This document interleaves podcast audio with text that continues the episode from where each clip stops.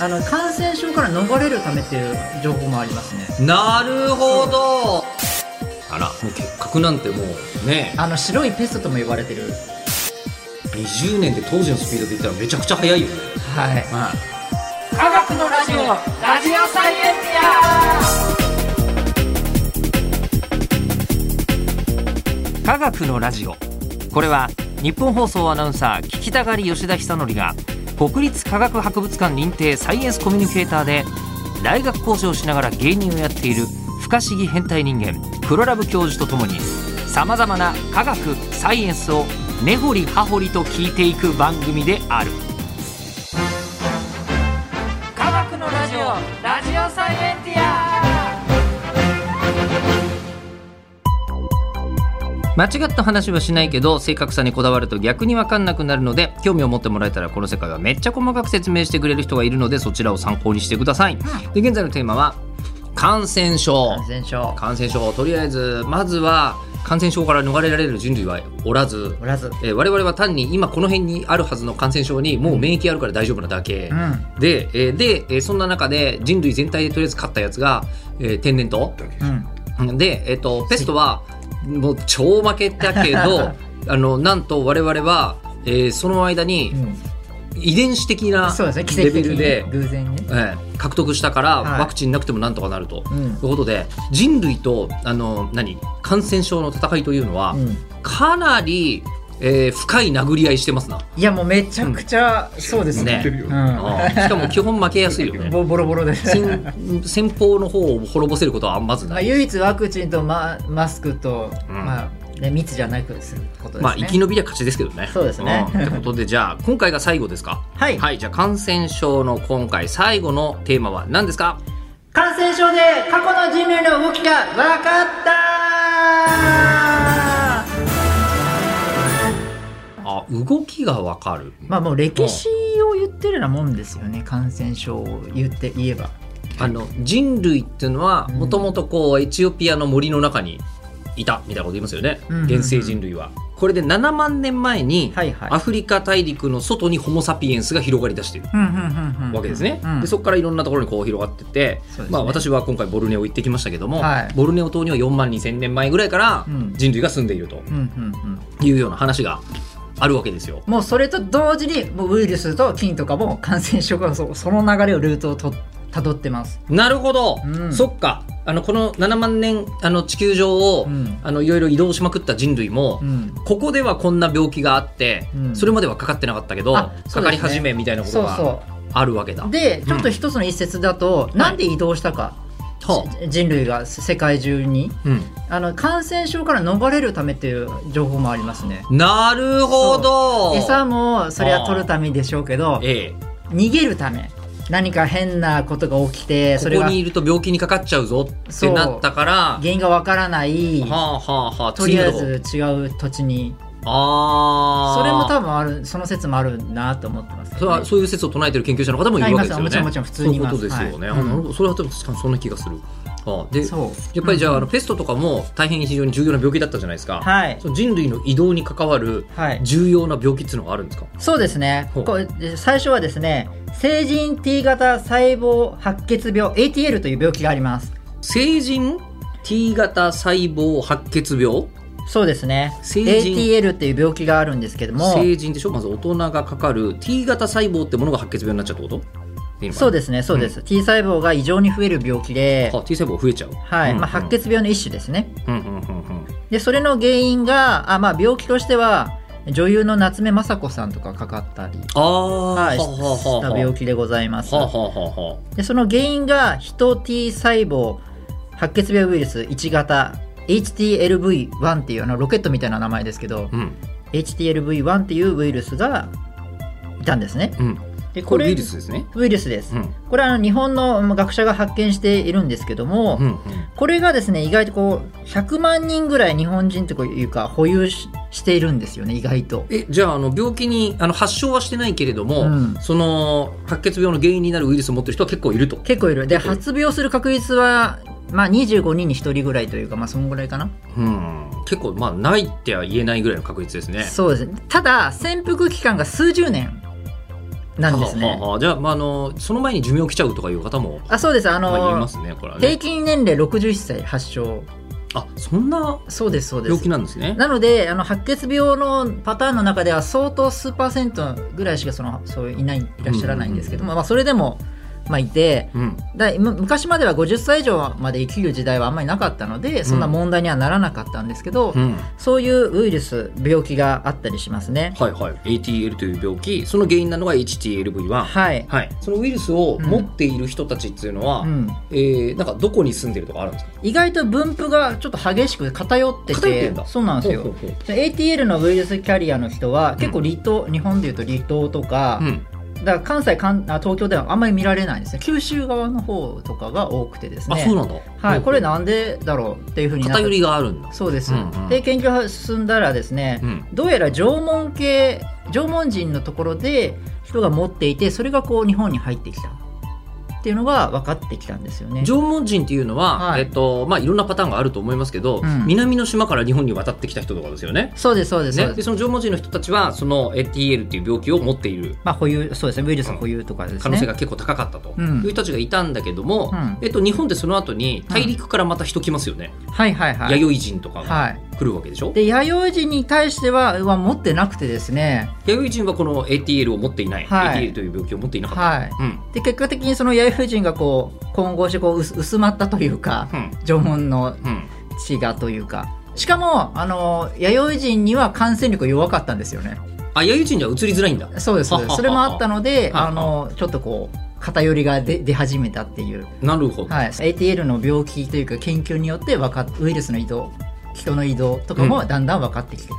だ要は、うんその頃にあの我々こういうふうに言ってきましたよっていうログを残していればみんないい けどあの当たり前だけどみんな文字なんか持ってないから、はいその頃どうやって移動してきたのおじいちゃんって聞いても、はいなんかそんないや不確かなことよりもそうあのウイルスの補菌率 とか見た方ががあの人類がどう移動してきたかってのはよくわかるとだか。らそれ結構学問的にも人類学ですね、ウイルスから見た人類学っていうのが今すごく流行ってきてて、はあはあはあはあこれでウイルスの調べればわかるじゃんっていうのが今あってですねあのおじいちゃんたちの引っ越しの引っ越しの履歴を調べるにはそうそうそうおじいちゃんに直接聞くとちょっとあやふやだけどあやふやだからでもおじいちゃんが持ってるウイルスちゃんと調べればそう意外と菌とかねもううん持ってるとわかるみたいそうするとあなおじいちゃんこれ南の方のウイルスだからおじいちゃん南の方にいたはずだよみたいなそことが分かるっうていうそうなんですことなのね、はいなるほどで逆もあってその逆、うん、弥生人が来たってことですよねあ弥生側のおじいちゃんですね、はい弥生側のはい、弥生側のおじいちゃんたちは大陸から来たはい、で弥生人の人も何か持ってきてるんですねあウイルスとか細菌とかを、はいそれがうん結核菌です、あらもう結核なんてもうねあの白いペストとも呼ばれてる白いペストはいって言われるぐらいその黒死病にまあ確かに結核も大流行してる感じしますよねいろんな時代にそうですねかなりの人が死者で昔死亡率は6割以上日本で言えば、あそんな高いんだはい、最初の難関だったというかもうそのぐらいの公衆衛生上の大問題そうですね、うんもう本当に多くの15から34歳の若者に限って年間8万人ぐらい死んでたりするぐらいでもうそんなぐらいの時代があったってことなんですけどもあれあなんだっけあの風立ちぬとかそうでしたねああ、えーそうかもしれない、映画ねそうですそうですそうです、ね、空気のきれいなところにみんな隔離しなきゃっつって寒いけども吹きさらしのベッドの上に寝かせてるみたいな そうですありましたよね。そう、うんそれの結核菌ですけども、ね8万人か今だって交通事故死だって今もう5000人を切ってる時代ですからねそうですよねすごい数の方が結核で亡くなっちゃってたんですね。そうなんですでその結核の感染が進行すると、ん脊髄のなんだろう骨の組織が破壊されて、うんあの骨が変形してあのカリエスっていう発症する形があるんですよ、うんでそのカリエスがその亡くなった骨にも出るわけですよねあの死んでしまった方残っちゃのうそうです骨の中にもそうそうそうあのこの方は亡くなる前に脊椎カリエスにかかあってそういでたすねというのが分かると。はい、うん結核なんだろうなっていうのが分かるんですけうど,、んなるほどそれを調べるとですね弥生人の時代の時のは多多いの分かったんですねカリエスがあ弥生時代ははい日本にはもう結核あったでああろっうと。たってことがあの研究で分かっていて、うんうんで逆に縄文時代ではまだ見つかってないからか分かんないですけど少なくてもカリエスのあの跡がないんですよね。あ縄文人は、うんあのかかってない可能性がというそうですね結構高い弥生の人は、まあえー結核菌を持ってきたんではろうと言言われれています。うん、はい、そうういう感じで菌とか感染症とかがこうなんだ人の移動を分かるっていう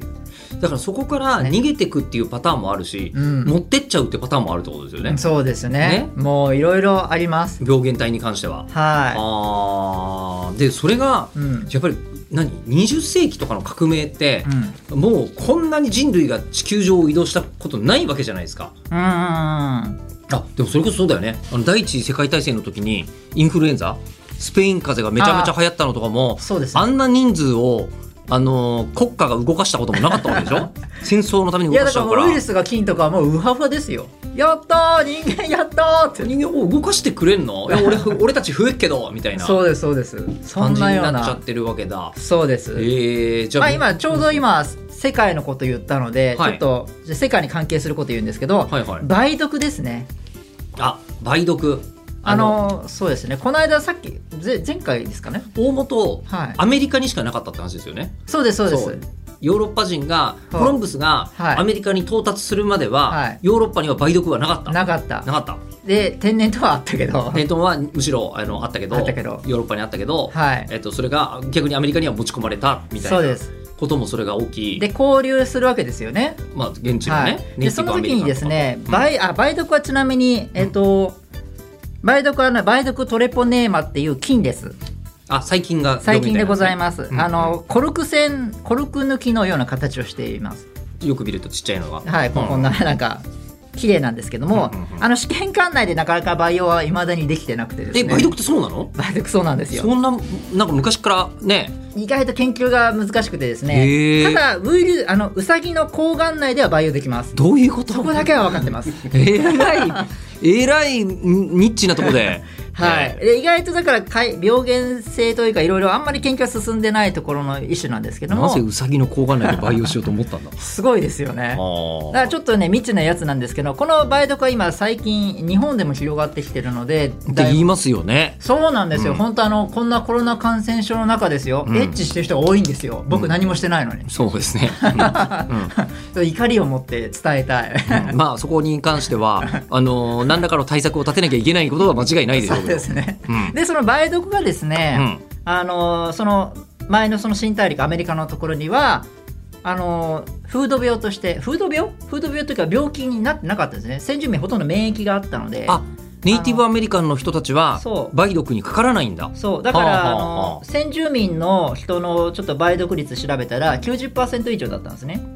あもうむしろみんな梅毒当たり前あの症状がないだけで症状がないだけではい補菌という補菌でいいんですよねこの場合は強ね制、うん、そうですね。あの一応体に住まわせてはいるそうそうそう。住まわせてはいるけれども別に何もない症状は何も出ないっていう状態に、そうです。あーだけど、うんヨーロッパの人に対してみたら何もないわけなので免疫力が。あいつら平気だけどいやいやいやいやいやいやいやいやいやいや梅毒ウイルスからすると、うんはあこいつらは、えーん何をやっても何の対策も立ててこないなみたいな感じってことですよねヨーロッパ人そうですそうですそうです。梅毒側からヨーロッパ人を見るとそうです。うんうんでだんだん痛みのないしこりとかうん硬いイボとか、うんその発疹とかが出てきて女性のドレスのこの胸があい開いてるのってこれあの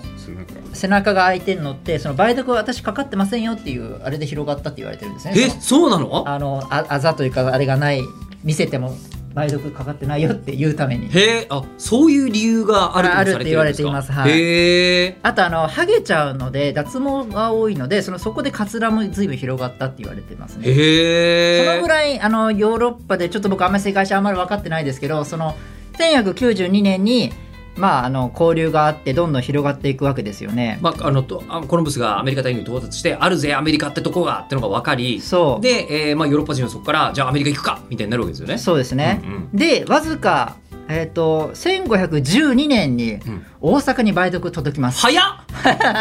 エッチしすぎなんですよだから皆さんちょっと1512年、はいでもこの時代って大航海時代だから、うん多分ヨーロッパからもうこう何アフリカとか東南アジアとかにはそうですそ行うってでんすですよね船が。なんか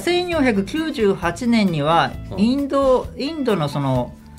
うん貿易でそのアジアの中国とかに伝播してるらしくて、はいはいもははやいそうしてるしてる。でその後に中国経由民とかがですかね、うんうんうんそこから大阪に、えー来たというのが日記到達しちゃってでんだ日本の日記で書かれていて、はあ、まあ、それが本当かどうかわからないんですけどおそらく梅毒であろうと、 20年って当時のスピードで言ったらめちゃくちゃ速いよね。はい、はい、だからやっぱり、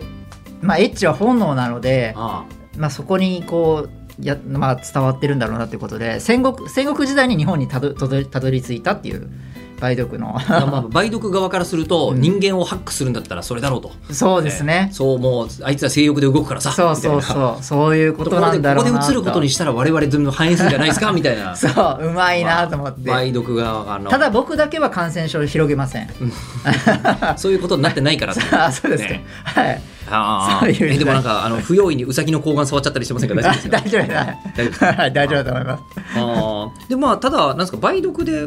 たくさんの人が今は亡くなってるって感じはあんましないですよねそうですねあのーそれこそ抗ああ抗生物質とか効くとかこれねこれ厄介ではあの症状出なくなる場合があるんですよあ治ったって思うんですよ、あうんでも実はあの臓器の中でいっぱいこう感染していてですねそれで赤ちゃんを産む時にあの死産とかあー赤ちゃんにもろボロ影響出るんですねあーなので結構深刻なんですうん今、うん昔まではなんか感染したことがなんだろうなんか俺成功した症例だぜみたいな言ってる人もいたぐらいなんですけど文化があったんですけど今は全然そんなんじゃなくてまあそりゃそうだよねまあそうですね、うんはい、赤ちゃんに影響はもろあるので本当にあの皆さん治ったと思ってももし病院に行った方がいいかもしれないですねまあねでもそれにしたってまあすごいスピードで広がる梅毒ですら、うん当時は20年かかってるわけですよね、うんあのそのアメリカ大陸から日本に来るまで、そうですでねも逆に言えば感染症で来ちゃうんだねどっかですせき止められるとかないんだねっていそうですね昔の時代ですらねまあなんかねあの、うんなんか物理的な農業とか、